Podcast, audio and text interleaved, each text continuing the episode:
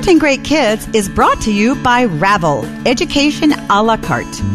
Want your child to flourish in his or her school environment, to master real life skills, to succeed in his future endeavors? Now's the time to actively engage your child's education with Education a la carte. In this practical book, parenting expert and longtime educator Dr. Kevin Leman takes the guesswork out of choosing the best schooling for your child. He explores the pros and cons of public, private, and charter schools, as well as homeschooling and online schooling. Visit revellbooks.com to learn more. And by Cooper Tire. Friends, I'm a safety nut. And isn't it crazy to think that your four tires are all that connect you and your car to the road? Thankfully, Cooper Tires has more than a century of experience in manufacturing comfortable, capable tires. Each Cooper tire is made to last for thousands of miles and to help you safely get to where you need to go and back again. Their dedication to quality means they understand precisely why your tires matter, which is why you can count on Cooper, an American company since 1914. For more information or to find a Cooper Tires dealer near you, visit coopertire.com. Count on Cooper and visit coopertires.com today for 30 plus years. I've seen every type of child grow up. Instead of giving me what I wanted, she gave me what I needed, which was truth. Don't let emotions win, let truth win. Do your very best, and you should have a lot of fun while you do it. And the better you get at something, the more fun you're going to have at something. You moms and dads are wired with everything you need to be a parent to a great kid. Welcome to Parenting Great Kids. This is episode number 37, Raising a Child with Special Needs. I'm your host, Dr. Meg Meeker. Today, I'm honored to welcome my dear friend Chris Hogan and his sweet wife Melissa. Many of you know Chris from his work with Dave Ramsey, teaching families about the importance of planning for retirement. But what you may not know is that one of Chris and Melissa's sons has a rare medical condition. Today, we'll be talking about their family's journey, what they're learning from it, and how to support families who have children with special needs. Also, in this episode, I'll be featuring a listener question from a mom struggling to get her toddler to eat. As always, I'll share my points to ponder so you can start using them right away. And remember, don't just download episodes, click subscribe.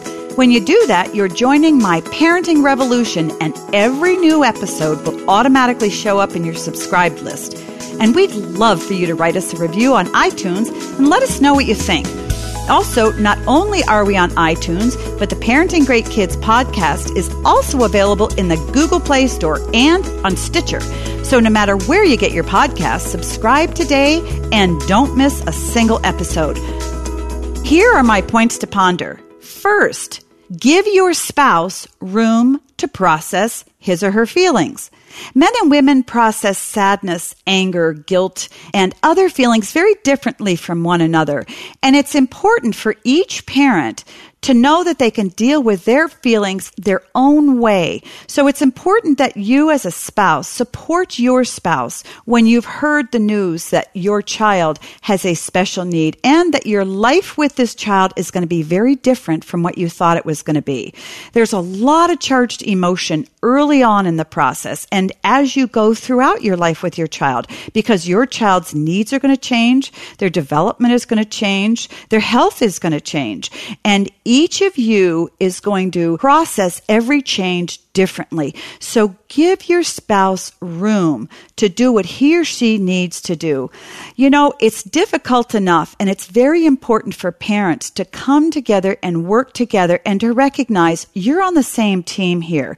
Often when parents have difficulty with a child, there's a lot of subconscious blame that one parent feels towards the other, or there's anger about how uh, one person is parenting that child or parenting the other child. So it's really really important to understand that you, you're giving each other room to not only feel differently, but to parent differently and to figure this whole thing out. Parents with children without special needs go through that anyway. It's very common for parents to dislike the way one parent is parenting and to get angry at the way they're doing things because they're not doing things your way. But this is accentuated and exaggerated in a child with special needs. So it's really important that you stand back and you respect the other person's parenting style, that you talk about it frequently, and that you also respect their feelings and how they process those feelings along the way. This is going to be an evolving process. It's going to change. You're going to change over the years. Your spouse is going to change over the years and how you deal with your feelings is going to change. So there are a whole lot of moving parts here, both with you and with your spouse, both in your feelings and in your parenting styles. So just take a big deep breath and give some grace to your spouse. That's the best way I know how to describe it. And I think that when you hear Chris and Melissa talk, you're going to hear that they gave each other room and space to do things the way they had to do them. Because you'll hear them each talk about what they did with their feelings early on in their relationship with their son and then as time went by.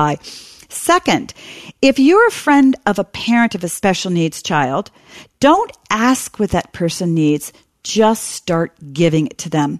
You know, many times when we have a friend who's going through a difficult time, maybe the death of a spouse or the death of a parent or illness with a child, we want to do something, but we're uncomfortable talking to our friend about the difficulty they're going through. So sometimes we just don't say anything or we don't do anything. For heaven's sakes, don't do that. Risk saying and doing the wrong thing rather than doing nothing. But Oftentimes, we will go to that friend and we'll say, please call me if you need anything.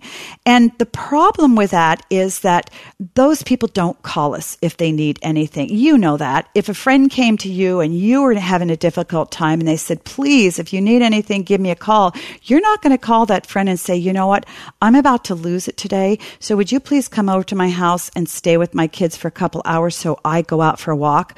Or, you know what, I just don't have time to clean. I don't have time to cook. I don't have time to be here for my son when he comes home from school because I'm at the hospital with this other child, you're not going to call your friend. So the most important things to do, and you'll hear Chris talk about this beautifully at the end of our conversation, is to offer specific help right away. Say to that friend, you know what? I am free to babysit every Monday evening or every Monday afternoon. So why don't I come over and I will stay with your child while you take your other kids out and do something? Or you may say, you know what? I love to cook. So how about three times a month? I'm going to come over and I'm going to bring you a meal that's frozen. Throw it in your freezer. If you want to eat it, great. If you don't want to eat it, that's okay. Or maybe you're a dad who takes your kids out every Saturday afternoon to the park. Offer to take one of their kids to the park or all of their kids to the park with you. Take the special needs child and all the other kids, or just take the special needs child or, or just the other two. You get what I'm saying. Try to put yourself in their situation. Find out what they need. Find out what would really help them. And then offer that to them. Say, you know what, on Monday night I'm going to do this, or Saturday afternoon I'm going to do this. They can always say, no, thank you. But most likely they're going to say, you know what, thank you so much. You don't know how much that means to us. And once you start to do it, if you can commit to do it regularly, put it on your calendar. Send them a Google invite. You know, ask if they have a Google calendar, if you can just do that regularly, once a month, once every other month, once a week, whatever you can do. And as you're doing that, moms and dads, invite your kids to help you too. Invite your kids to reach out to their family. Get your kids involved. Your kids will feel important. They'll love it. They'll learn from it and they will be blessed and your whole family will be blessed too. So remember to do that. Don't just say, call me if you need anything. Third, if you're a parent of a child with special needs, don't feel guilty about spending more time with a child with special needs than the other kids. That's just going to happen. And I hear this from parents a lot who have a child with a special illness. That child has needs that require more time from parents than the siblings do. Children need visits to the doctor, to hospital, to therapists, and they require extra help at home. They just require extra care and extra time. A lot of parents worry about the effect that this is going to have on giving more time and attention to the child with special needs, what effect that's going to have on their other children who are healthier? Are those children going to resent the child with the special needs? Are they going to be angry with the parents for not spending more time? Well, the answer to that is yes and yes, and that's okay. There are going to be times when your child may feel resentful towards that child. That's normal. So talk to your kids about that. They're going to feel angry at you because you're not with them enough, particularly when they're younger and they don't really understand what's going on. And they feel that they're the center of the world and they don't understand why you're with their brother or sister rather than them all the time. It's normal for them to feel angry. So talk to them about it. Say, you know what, honey, I know this makes you feel very angry with me because I can't be with you. But you know what?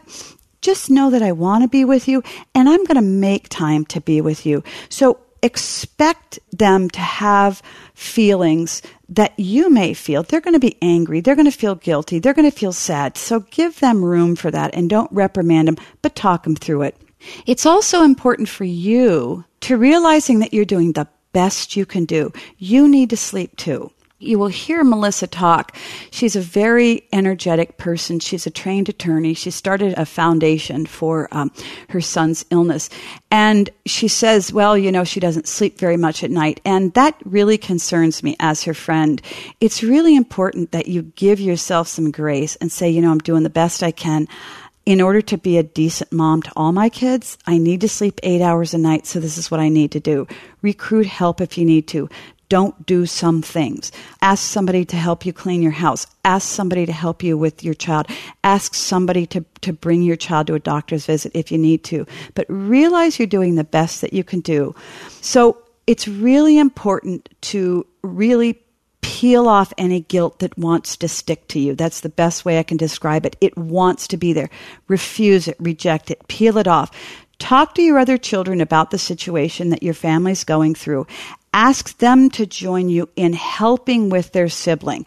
That will help really assuage some of their um, anger or their hurt. It makes them feel important and it brings the family together. And as a matter of fact, what I hear from 99% of the siblings that I have worked with who've grown up with a sibling with a special need is that they are incredibly blessed by that child what they get back from that child is far more than what they feel taken away. In the early years, they may feel differently, but as they mature, they feel like they get so much out of that child and from their family from being a, a unique situation. Also, it's important, parents, with your children who don't have special needs, make sure that you plan trips or outings with them very frequently. They don't have to be long. An hour on a Saturday afternoon. Take a Sunday afternoon. Have somebody come in and stay with your child with special needs and take your other kids off doing something for the entire afternoon on a Sunday. Do it as frequently as you can and put it on the calendar.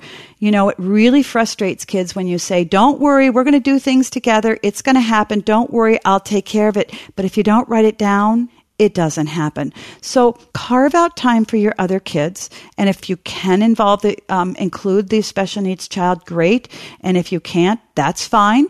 Leave him or her behind and take your other kids and write it on the calendar. That way, your other kids know you're serious about spending time. So whenever they start to feel left out, they can remember, oh, yeah, mom and dad are going to do something with me on Saturday. So it's really important to do. Parents, we all know that talking with our kids about sex is uncomfortable. And when it comes to having that initial talk with your child about sex when they're about eight years old, I always say in every couple there's one who's a chicken and one who's an even bigger chicken who just won't have the talk at all. But the truth is, no matter how uncomfortable it is, beginning a conversation about sex early with your child is extremely important because it puts you in the driver's seat. The tricky part is many parents often don't know where to begin begin or where to end? What if they say the wrong thing? What if they talk too much or too little or use the wrong words? Too often, not knowing how or when they should approach the topic of sex with their child, many parents just don't do it. And then this leaves your child at the hands of the culture or his friends to teach him about sex. I have created a digital toolkit just for you called How to Have the Talk with Your Child. It walks you through the process of having that initial conversation with your child about sex. The toolkit's packed with a variety of resources and all the information you need to get ready to have that initial conversation, including ages and stages chart to help you determine when to have the talk with your child. There's an ebook on talking to your child about sex, a script to help guide you through the discussion. And for those of you who are really, really chicken, you're the big chicken, it even includes a video of me giving the talk directly to your child. How easy is that? Talking to your child about sex doesn't need to be intimidating or scary. It can be really a great experience and it'll help you establish a strong relationship with your child. I'm excited to offer you how to have the talk with your child toolkit for 20 to 0% off. Just go to my website, megmeekermd.com, click on parenting resources, and user code TALK podcast when you check out. Parents, this topic about sex is far too important to hand over to somebody else to talk to your kids about. You need to do it. Go to my website, check out how to have the talk with your child toolkit, 20% off. You need to stay in the driver's seat when it comes to talking to your kids about sex, and I'm here to help. So, parents, thanks for listening. This is episode number 37. Stay with us. So now I'd like you to listen in on a conversation I had with Chris and Melissa Hogan about their family's journey with having a child with special needs. It's a very touching and important conversation, and I'm so honored to be able to share it with you right now. Chris and Melissa Hogan, I'm so happy to have you with me today. You have a very unique story, and I wanted our listeners to be inspired and encouraged by the life that you have lived with your three boys. So thanks so much for joining me on my podcast. Thank you. Yeah, thank you so much for having us. You bet. Melissa, I'm going to start off with you. You have a son with special needs. You have three boys, and one of your sons has special needs. Can you tell our listeners what he has and how long he's had it? Yes, absolutely. He has a rare genetic disease called Hunter syndrome or mucopolysaccharidosis 2. And since it's genetic, obviously he's had it since birth, but we discovered it when he was two years old actually mm-hmm. because my mom saw a TV show about the disease and diagnosed it, which was pretty miraculous. Wow. Shame on your pediatricians, huh? Your mom came through for you. She did. She did, but his symptoms were so mild at the time that that I really don't blame the pediatrician. Uh, it was pretty early. What were his symptoms at the time? He had chronic runny nose, lots of cold and respiratory infections. Uh, he walked uh, a little differently and his development had started to stall. Mm-hmm. And so she just saw those very unique and seemingly mild symptoms if you looked at them separately. You know, it's interesting because there's so much medical information available to people that didn't used to be available, like a television show about different kinds of pediatric ailments. How did you feel when your mom came to you and said, Hey, I think there's something more going on here? Well, I actually didn't look it up right away. I Googled it the next day. And when I saw the pictures of the boys, which uh, they have a look for this disease, I knew right away that's what he had. But it was, it was pretty devastating because it's a terminal and degenerative disease with an average lifespan of, you know, in the early teens. Mm. So, Chris, you're the dad you're the guy who's supposed to make life okay and right and safe and good for your kids. Tell me what it was like for you as a father when you heard the news about your son's diagnosis. Well, I can tell you this: um, as a dad, it was it was devastating. Um, it was one of those things where I really went through a range of emotions of being frustrated, uh, not wanting to believe it, uh, to truly becoming angry, uh, frustrated, and then ultimately very, very sad.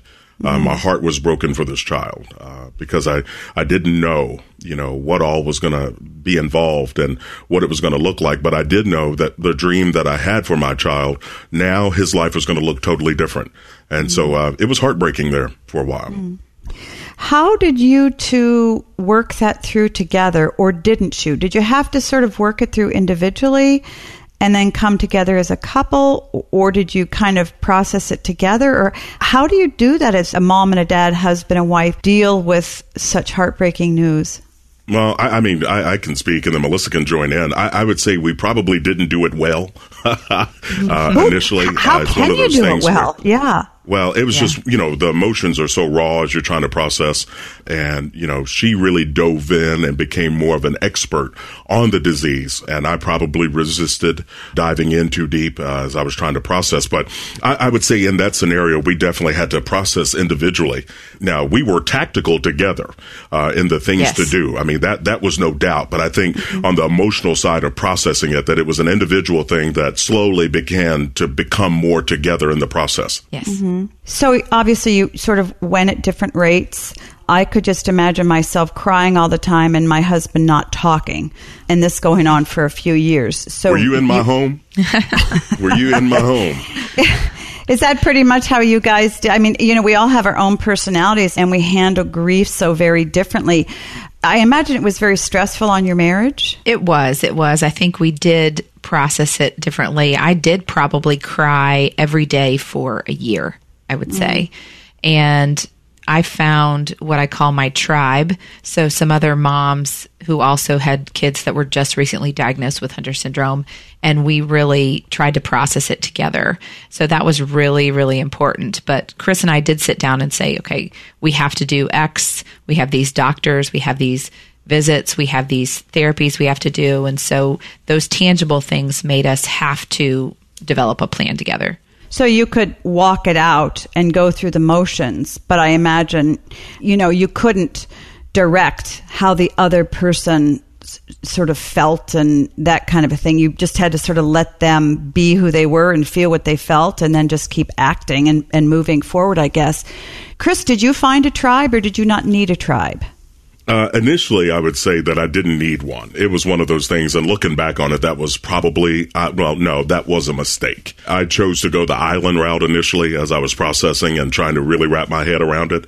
Looking back, uh, I would have encouraged me to be more open uh, to mm-hmm. talk about it with people sooner and not just the factual stuff, Dr. Meg, but really the emotional side of things, uh, how it's making me feel, not just the tactical stuff. I-, I, wish I would have done that better earlier. That's hard for men, isn't it? I don't want to yes, speak for men, but in my yes. experience, it's, it's hard. Women tend to, you know, we express our feelings, we look for help, we look to friends, we talk, talk, talk, we figure it out. And I think that it's really hard, and particularly for any dads who are listening out there what would you say to that father who just found out, for instance, that his child has a terminal illness or an illness that may not be terminal, but it's definitely going to change the dreams that he has for the child or the future for that child? Yeah, I would say if I was talking to that dad one on one, I would tell them to take a collective deep breath and whatever you're feeling is real that it's not, you don't need to mute how you feel. But we do have to make some decisions. And yeah. I think it's looking at it and really understanding what you can control versus what you can't. I would encourage them to have an outlet uh, to let out that frustration, uh, whether that's working out, whether that's running, whatever that might be, to find that outlet and engage it. But to also, to the father, to understand that the child still needs him and the wife and mom still need him. And so it, it, can't be all about you. At some point, you're you're going to have to really identify what can you do to serve and as well as protect your family as much as you can. Now, tell us the names of your boys if you're comfortable. Are you comfortable doing that? Sure, um, sure. Okay. Yeah, we've got uh, three boys. Uh, Tyson is 13, Brock is 11, and Case is 10. And Case is the one that has Hunter syndrome, okay. the 10 year old. The youngest. You know, that's a great point, Chris. We often don't think about what effect does this have on the child. You know, we think, how does a parent deal with this? What does a mom do? What does this uh, dad do? What does this do to your marriage? But for the child, of course, whose story isn't written and they've never lived life, so they don't know what to expect, what's normal, what's not normal. How did Case respond to this news? I mean, I guess that's all he knew, but he did have two older brothers who were different from him. I will let Melissa jump in on this, but I'm going to tell you something. One of the things that my wife did was she became an expert on this disease. And, and, and I don't mean that like tongue in cheek. I mean that she was having conversations with the doctors and specialists on their level. Uh, that's mm-hmm. how much she dug into this. And so much so that uh, literally she's helped people all around the world uh, who newly diagnosed families through her blog and through her website with phone calls and things of that nature. So for her, she truly turned this into a way to serve people. Despite needing to be served, she was focused on helping others. So I just wanted to put that out there. But the amazing thing she did with Case, with his therapies, is that she made all the therapies, all the doctor's appointments, she figured out how to make them fun. She figured out ways to get him engaged in it, uh, things that they were going to do fun after the doctor's appointments. And so for Case, it just was a way of life. Uh, but for her, she truly helped him not feel any different. You know, it was one of those things where he was loved and supported just like his brothers were. Melissa, this sounds like a full plus plus plus time job and I know you're an attorney as well. So, how did you, once Case had the diagnosis and you're going through all these doctor's appointments, how did you manage that with your schedule? It was challenging. I'll, I'll admit. By that time, I had left my career as a corporate attorney and I was a strategy consultant at that time and I was on my own schedule. But even that gave way eventually to the needs that he had and it was really a unique preparation to do what I'm doing now, which is running a nonprofit with a mission to cure his disease. And so all of those things really prepared me for that. So I can't complain. I'm anxious to talk about uh, your nonprofit as well, and we'll get to that because I want everybody to know about it and to know what you do. So, how did your other boys respond to their younger brother having a special need? When he was diagnosed, he was two, so they were three and, and four, almost five. So it's really all they've ever known. But mm-hmm. things have changed over time based on his treatments and them meeting other children with the disease. And so it's given them a lot of perspective because of not only the, the nature of the special need, but because of the, the normally terminal nature of the disease.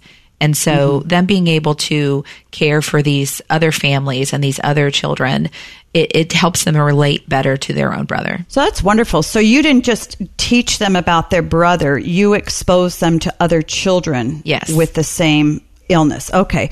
But it's not a super common illness. So how did you how did were you able to do that? Did you have other kids in Nashville that had it or did you how did you do that? We actually had one other child in Nashville that we used to go weekly to the hospital to get treatment with but there are a number of families in the United States. And so we've all met on social media and we have get togethers, uh, a big one annually, and then some local gatherings where they meet other children with the disease. Wow. Parents, I hope you're enjoying my conversation with Chris and Melissa. We need to take a quick break, but don't go anywhere. We'll be right back. At Warby Parker, they believe eyewear should be extremely affordable and fashion forward. Their glasses start at just $95, including prescription lenses with anti glare and anti scratch coatings. And for every pair you buy, a pair is distributed to someone in need. Warby Parker makes buying glasses online easy and risk free. Their home try on program allows you to order five pairs of glasses shipped directly to your door where you can try them on in the comfort of your home and get feedback from friends and family.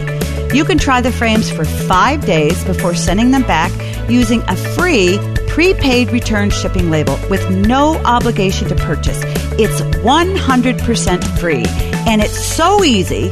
My dog could do it. Friends, I will tell you, I love Warby Parker glasses. I ordered a pair after getting my five pairs shipped directly to my home. I picked out a pair, showed my adult daughters, and they flipped over them, and I ordered a pair. Friends, head to warbyparker.com slash meg to order your free home try-ons today. Choose the five frames you'd like to try on, try them when they arrive, mail the frames back, and choose your favorite pair to have your prescription added to and order. Warby Parker makes your experience completely risk-free, and shipping is free. Visit warbyparker.com slash meg to begin your free home try-on experience today. After you place your home try-on order, download the Warby Parker app from the iTunes App Store. The app allows you to take photos of yourself with each frame on so your friends and family can help you pick the best pair. Parents, You expect the same high quality, clean label nutrition for your kids as you do for yourselves, right? But all too often we have to compromise when it comes to snacks. Thankfully, now there's RX Bar Kids, a clean label snack bar made with high quality, real ingredients designed specifically for kids. With egg whites, fruit, and nuts as the base, RX Bar Kids contains 7 grams of protein and have absolutely no added sugar, gluten, soy, dairy, or bad stuff. And with three flavors, including chocolate chip, apple cinnamon raisin, and berry blast, they're perfect for anytime kids want something tasty and filling. Friends, I will tell you, I give RX Bar Kids to my grandkids, and when I give them a bar, I take a bar myself. They are absolutely delicious. You can find RX Bar Kids at Target stores or for 25% off your first order, visit rxbar.com slash meg and enter promo code MEG at checkout. That's rxbar.com slash meg, promo code MEG for 25% off your first order. Many siblings of children with special needs, I know, have difficulty because they feel they get the short end of the stick as far as their parents' time and energy and attention. How have you two finessed that with your other two boys? Because a child who has a lot of doctor's appointments takes so much time. I mean, there's nothing you can do. How did you navigate that with all three of your boys to, to balance things out? That was challenging. I won't I won't downplay that. I think at the beginning in the first few years, they definitely got less attention. And, you know, we had to, I feel like, make up for that a lot in the last you know, three to four years, give them very intentional one on one attention. And, you know, they had a hard time processing his differences and their different expectations for him. And so we really had to walk them through what their expectations should be and and how we felt about them much more as the years have gone on. Much more so probably than a, a family, a parents of a child who doesn't have special needs because you just assume your kids feel loved. You assume they feel right. fine about the amount of time you're spending them with them. But you really had to say, hang on a minute. You know, we really need to put this out on the table and say, this is who you are to us. We're trying our best. You really had to talk about everything, didn't you? Yeah, yes. we really did. And you had to be really intentional. And, because of Case's uh, disease and the therapies and treatments, you know, a lot of which is done in the home with his weekly infusion. So they were around. Uh, they're able to see that. And so it's one of those things of being intentional with them. Uh, you know, the boys, not only the two older brothers, uh, doing things with them, but also doing things individually with them. And so we became very intentional about those things, whether it's I'm taking one to dinner or one to breakfast or both. And so doing things, you know, without their brother to give them that attention, but also doing things with Case without his older brothers giving him attention. Right. And so it just became this uh, mapping out clearly of what we're going to do and how we're going to do it. And they've actually dove into the disease too. So Case's older brother, our middle son, did Hunter syndrome as his science fair project this past wow. spring and he was talking to you know first and second graders all the way up to seventh graders about the disease and about infusions and about gene therapy which we're trying to fund as a cure for hunter syndrome. And and he even issued a social media challenge. He he really dove into it and it made him feel very proud of how he could help his brother. Wow. That's extraordinary. And i and i love to see that. I'll tell you one of the things that i routinely see in siblings who have grown up with a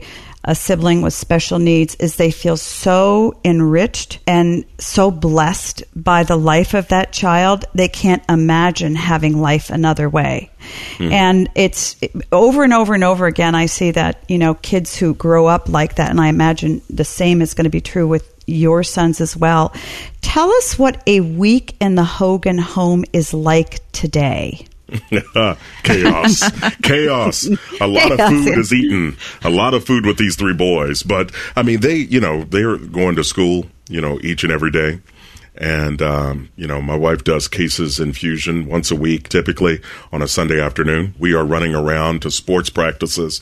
She is like a shuttle driver during the week. I try to get there if I'm in town, you know, to be at some of the practices. And then we have games on Saturday. And so it's, uh, it is busy. It is yes. very, very busy. But yes. my wife said something years ago and it, it, it really hit me hard. It was one of those things we kept talking about when we used to be able to, you know, before the diagnosis, when we used to and it was one of those things she goes, you know what? This is now our new normal. Mm-hmm. And it was like a wake up call for me. So I didn't keep looking back, but I could really look at it and go, you know what? That's exactly right. Uh, there is no magic thing that's going to happen right now to change our reality. So now moving forward, how are we going to deal with this new normal? Right, right. And, you know, for the, for example, this week we were at the hospital yesterday for orthopedics appointment and X-rays, and then we're at the hospital all day Friday for uh, a dosing for his clinical trial that he's in. So it's a lot, but you just have to embrace it. And physically, it must be very tiring as well. Yes, yes, it is. I have lots of people tell me that I need to get more sleep um, because when the kids are at school, I'm working on the foundation work and, and what we do, and then the appointments and things like that. So it's not uncommon that I'm getting about three to four hours sleep a night, which is not very healthy. Oh, my. yeah, not at all. I mean, not at all. I know that both of you have a strong faith in God. How has this challenged that faith, or has it? In the first few weeks, it was very challenging because I had to look at this scenario, especially, you know, it didn't hurt me so much that he would have special needs or that he would have additional challenges. The really hard part was to to know that we would watch him disappear from us cognitively and and then you know pass away and that was the challenge and I had to really look at my faith and say if I believe what I say I believe then how does that fit with my sorrow over this situation? And um, it really challenged me to to look at it differently and and to say, hey, this is part of a plan, and if him dealing with this and us dealing with this as a family is part of that, then I need to see what I need to do for the Lord as part of that plan that's very nice. I, I, I, would have had a hard time being so nice. I think for a while, God and I would have not been on speaking terms, you know, knowing my personality. How about you, Chris? Well, I, I, it was definitely a wrestling match. I, I don't think uh, I ever questioned my faith. I think I did question why this was happening to my son. Why him? Why us? Uh, those were questions that I said out loud and internally often. I think it was only because of my faith that I was able to truly wake up and do the things that I needed to do for my family.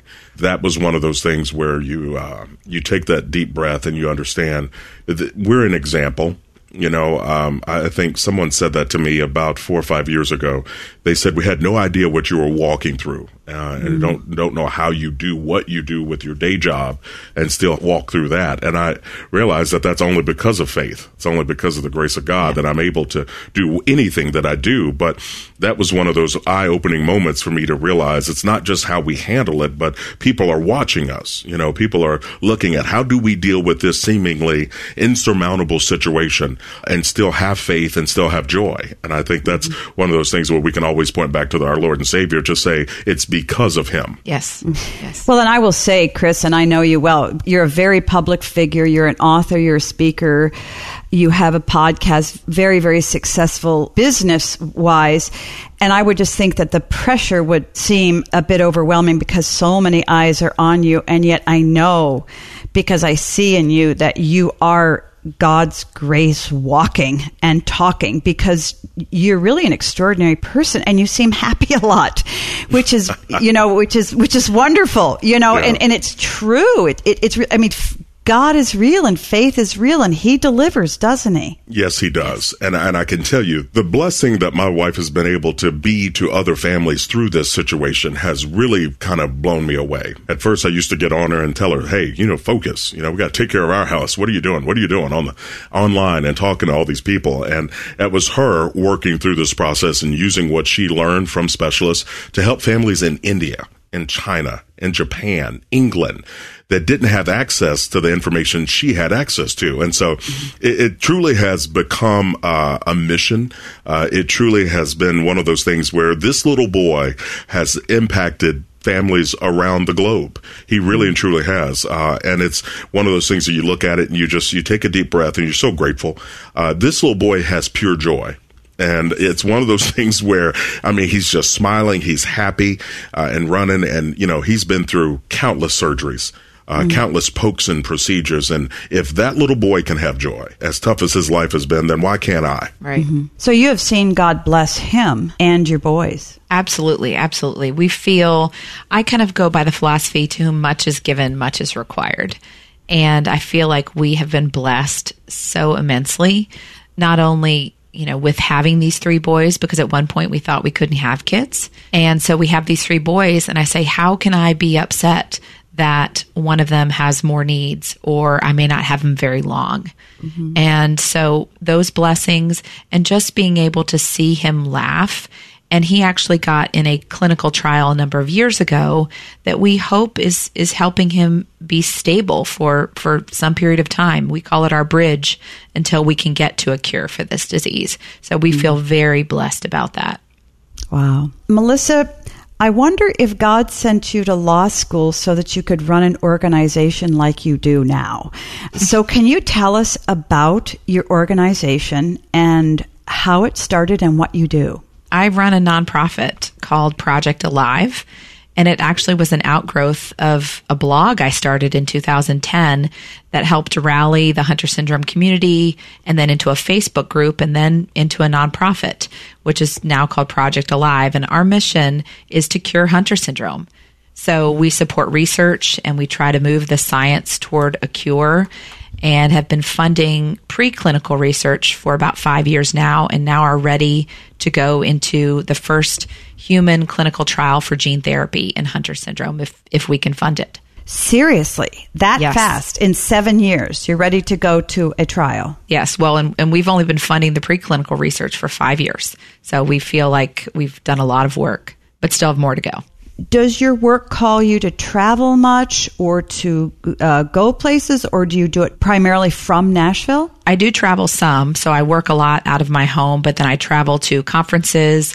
I travel to meet with our researchers in Ohio, and um, you know, whenever I need to to meet with companies who might be researching in our space, I do travel some, which is challenging. You know, it's funny. I have a number of patients in my practice whose uh, children have rare diseases. And I will tell you, they're intimidating to deal with as a pediatrician because they truly know more than I do. I mean, you become an expert and when you said that, Chris, I'm sure, Melissa, you are an expert. You know the latest treatment, you know the cause, you know the science behind it, the biochemistry probably behind it, the symptoms, treatments, outcomes. And I think it's very important as a parent of a child with special needs to realize that you may well know more than your pediatrician, even some of the doctors taking care of your child.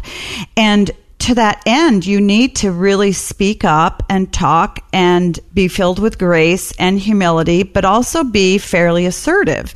Yes. You know, because I think doctors appreciate, they should appreciate when parents are so invested and so well educated on an illness because you have the time to study it. Whereas doctors, even in that field, don't have the time to spend on just one disease.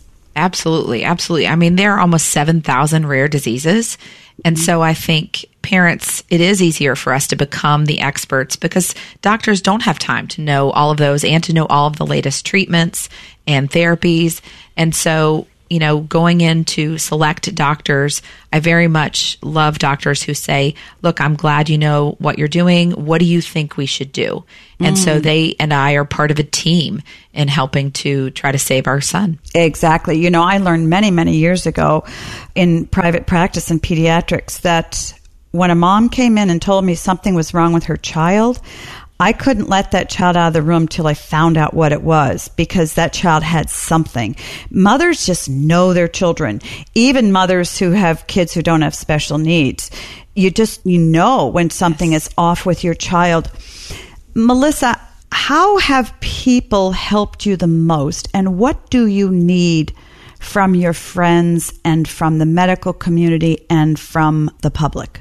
Friends have helped by coming alongside us in the work that we're doing at Project Alive. It has been so encouraging and just life giving to see them come along and say, What can I do? Can I hold a fundraiser? Can I understand the disease better? Can I share this on social media? Can I talk to this news outlet about Project Alive? And that's really just been something that has filled my heart in the last several years.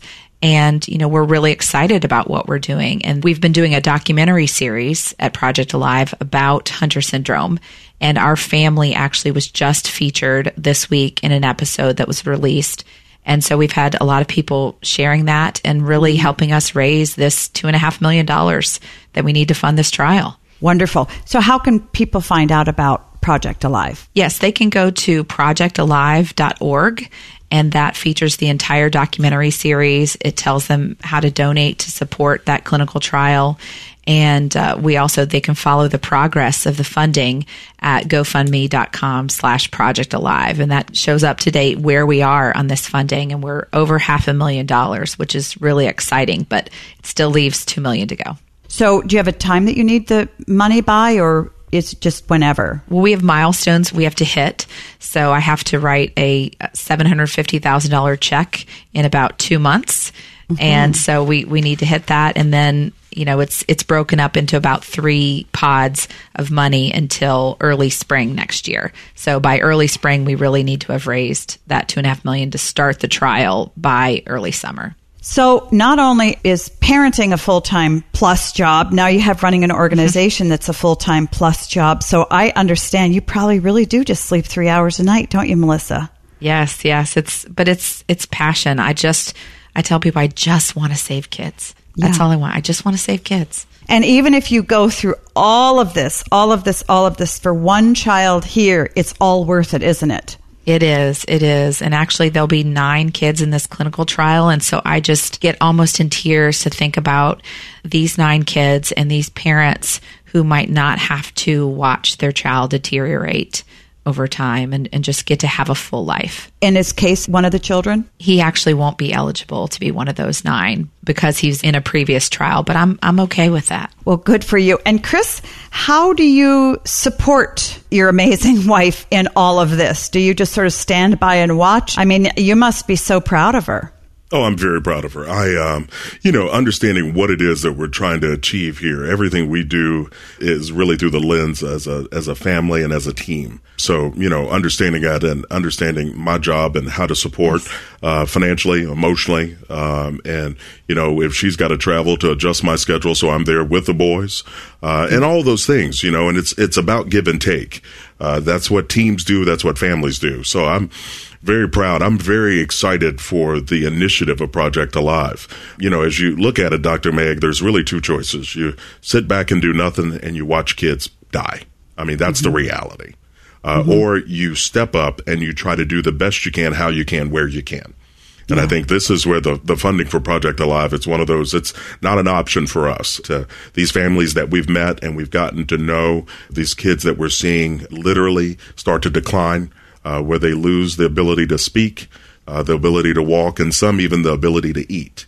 And so, what do you do? Well, I think you you do what you can, how you can, and so that's why we're so passionate about this. And uh, we are going to connect with enough people that want to join us in this mission, and we will raise this money, and we will save these children. Well, we will do everything from our podcast and what I can do to get the word out. And you do need to write a $750,000 check in two months, Melissa? Yes, yes. We have an amazing global audience. And so I would just ask people, please go to Project Alive and help give whatever you can to this incredible cause. Before we go, I have one last question. Can you tell us about Case today? What can he do? What are his limitations? What is he able to do on a day to day basis? Yes, he he's a happy kid. He really is. And like I said, we're thankful that he entered a clinical trial a number of years ago that seems to keep him stable for now. It's it's very arduous for him, but he can get up and help himself get dressed and he's just smiling and laughing and watching his iPad and he can feed himself and uh, love his brothers and and he loves to help me and hold the doors for people that's oh. his favorite thing is to hold the door and, and be very oh. gentlemanly oh chris before we go i would like you to speak to families who don't have kids with special needs what can they do to help and support friends or families they may know with a child who has special needs yeah, I, I, would tell you this. Had, being one of those families, obviously, we have been the recipient of some incredible friends.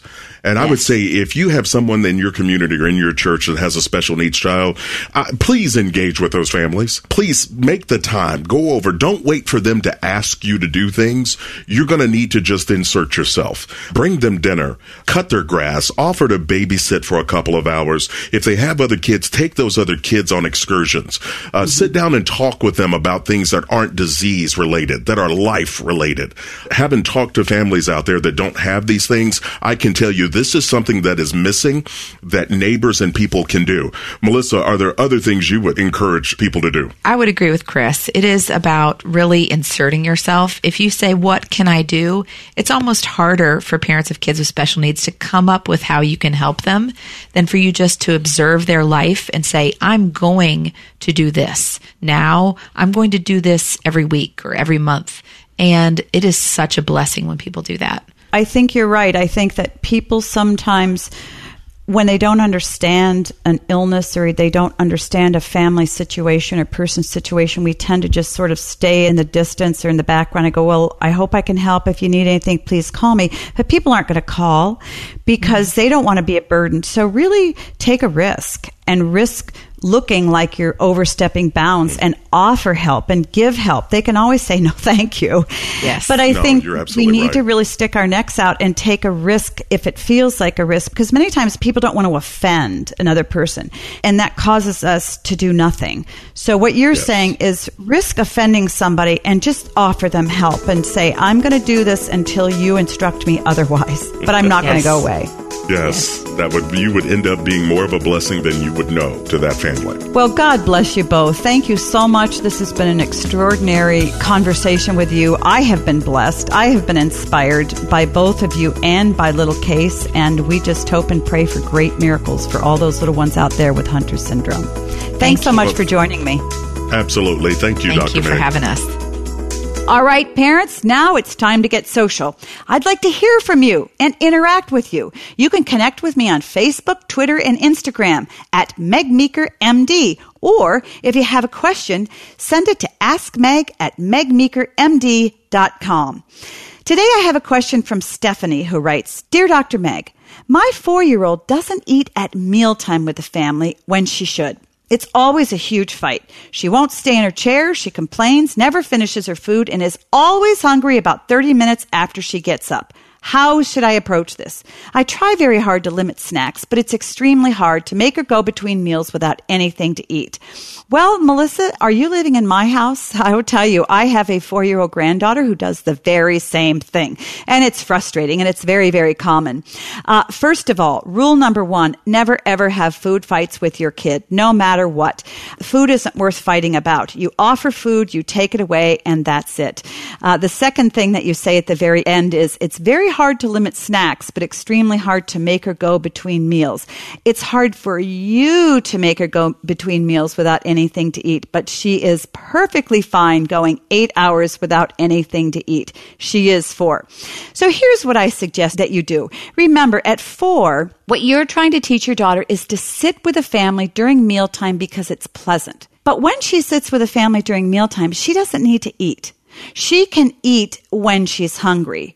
But what you're trying to establish is at a certain time of the day, at dinner time, or at breakfast or at lunchtime, we as a family collect, we sit around the table, we enjoy a meal, we're together and we talk.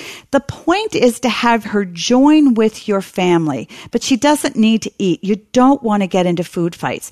Try to engage her in conversation. Try to engage everybody in a fun activity. Tell her it's going to be show and tell time. That when she sits down at mealtime, you're going to be eating your dinner. She's going to have some food in front of her, maybe even just a snack. But during that time, time, you want her to show the family something that she made that day, tell them something that she did that day, or something she learned that day. In other words, just teach her to have fun with a family sitting around the table. Eventually, you'll get her to eat with a family. But first things first, enjoyment first. Second, remember that four year olds have notoriously unpredictable appetites. Many four year olds only eat one good meal a day. So it's important that you make sure to pack in those calories and nutrition at that meal. Many kids, for instance, only eat a good breakfast because they've had an eight or nine or 10 hour fast the night before. So if your daughter only eats a really good meal at breakfast, make sure she gets eggs and she gets some fruits and some veggies and a starch in there. So pack it in so that if lunchtime she's not very hungry, that's okay. She can take a couple bites of something, and same is true at dinner. She won't starve. Third, limit her snacks. I am not a believer in an open kitchen, open refrigerator policy. It breeds terrible eating habits in all kids, old kids, young kids. Kids should respect the refrigerator and they should respect the pantry. And, you know, you should offer them meals three times a day and snacks once in between those meals. That's it. Other than that, the kitchen's closed. A, because it's impractical. You don't need to be in there, or dad doesn't need to be in there cleaning up the kitchen all the time. Two, kids need to learn to get hungry and then fill up. Kids who graze all day long never get hungry and they're never fully satisfied. If you allow your child to go for several hours between meals, they'll get legitimately hungry and then they'll get legitimately full. And that's an important cue for the body to learn. So don't let her just graze all day long. You're not going to starve your child. She can go four or five or six hours without eating. So if she wants Oreos half an hour after you just offered her her turkey sandwich, no Oreos. She can have an apple or a pear or a piece of fruit. That's it. The only time she gets sweets is if she eats her good meal. So you need to make some rules and stick to it. You feel like a bad guy, but oh well, she'll thank you in the end. Parents, I love answering your questions, so please keep sending them in to me. You can email me all of your questions to Ask Meg at megmeekermd.com. I want to thank my guests, Chris and Melissa Hogan. You are extraordinary couple and you're very inspiring. Listeners, please go to Melissa's website or savingcase.com. That's savingcase.com. Check out her work. Support them if you can. It's a very important cause. Now I'd like to recap my points to ponder. One, give your spouse room to process his or her feelings his own way. Two, don't feel guilty about unequal time given to siblings, but plan outings and put them on a schedule.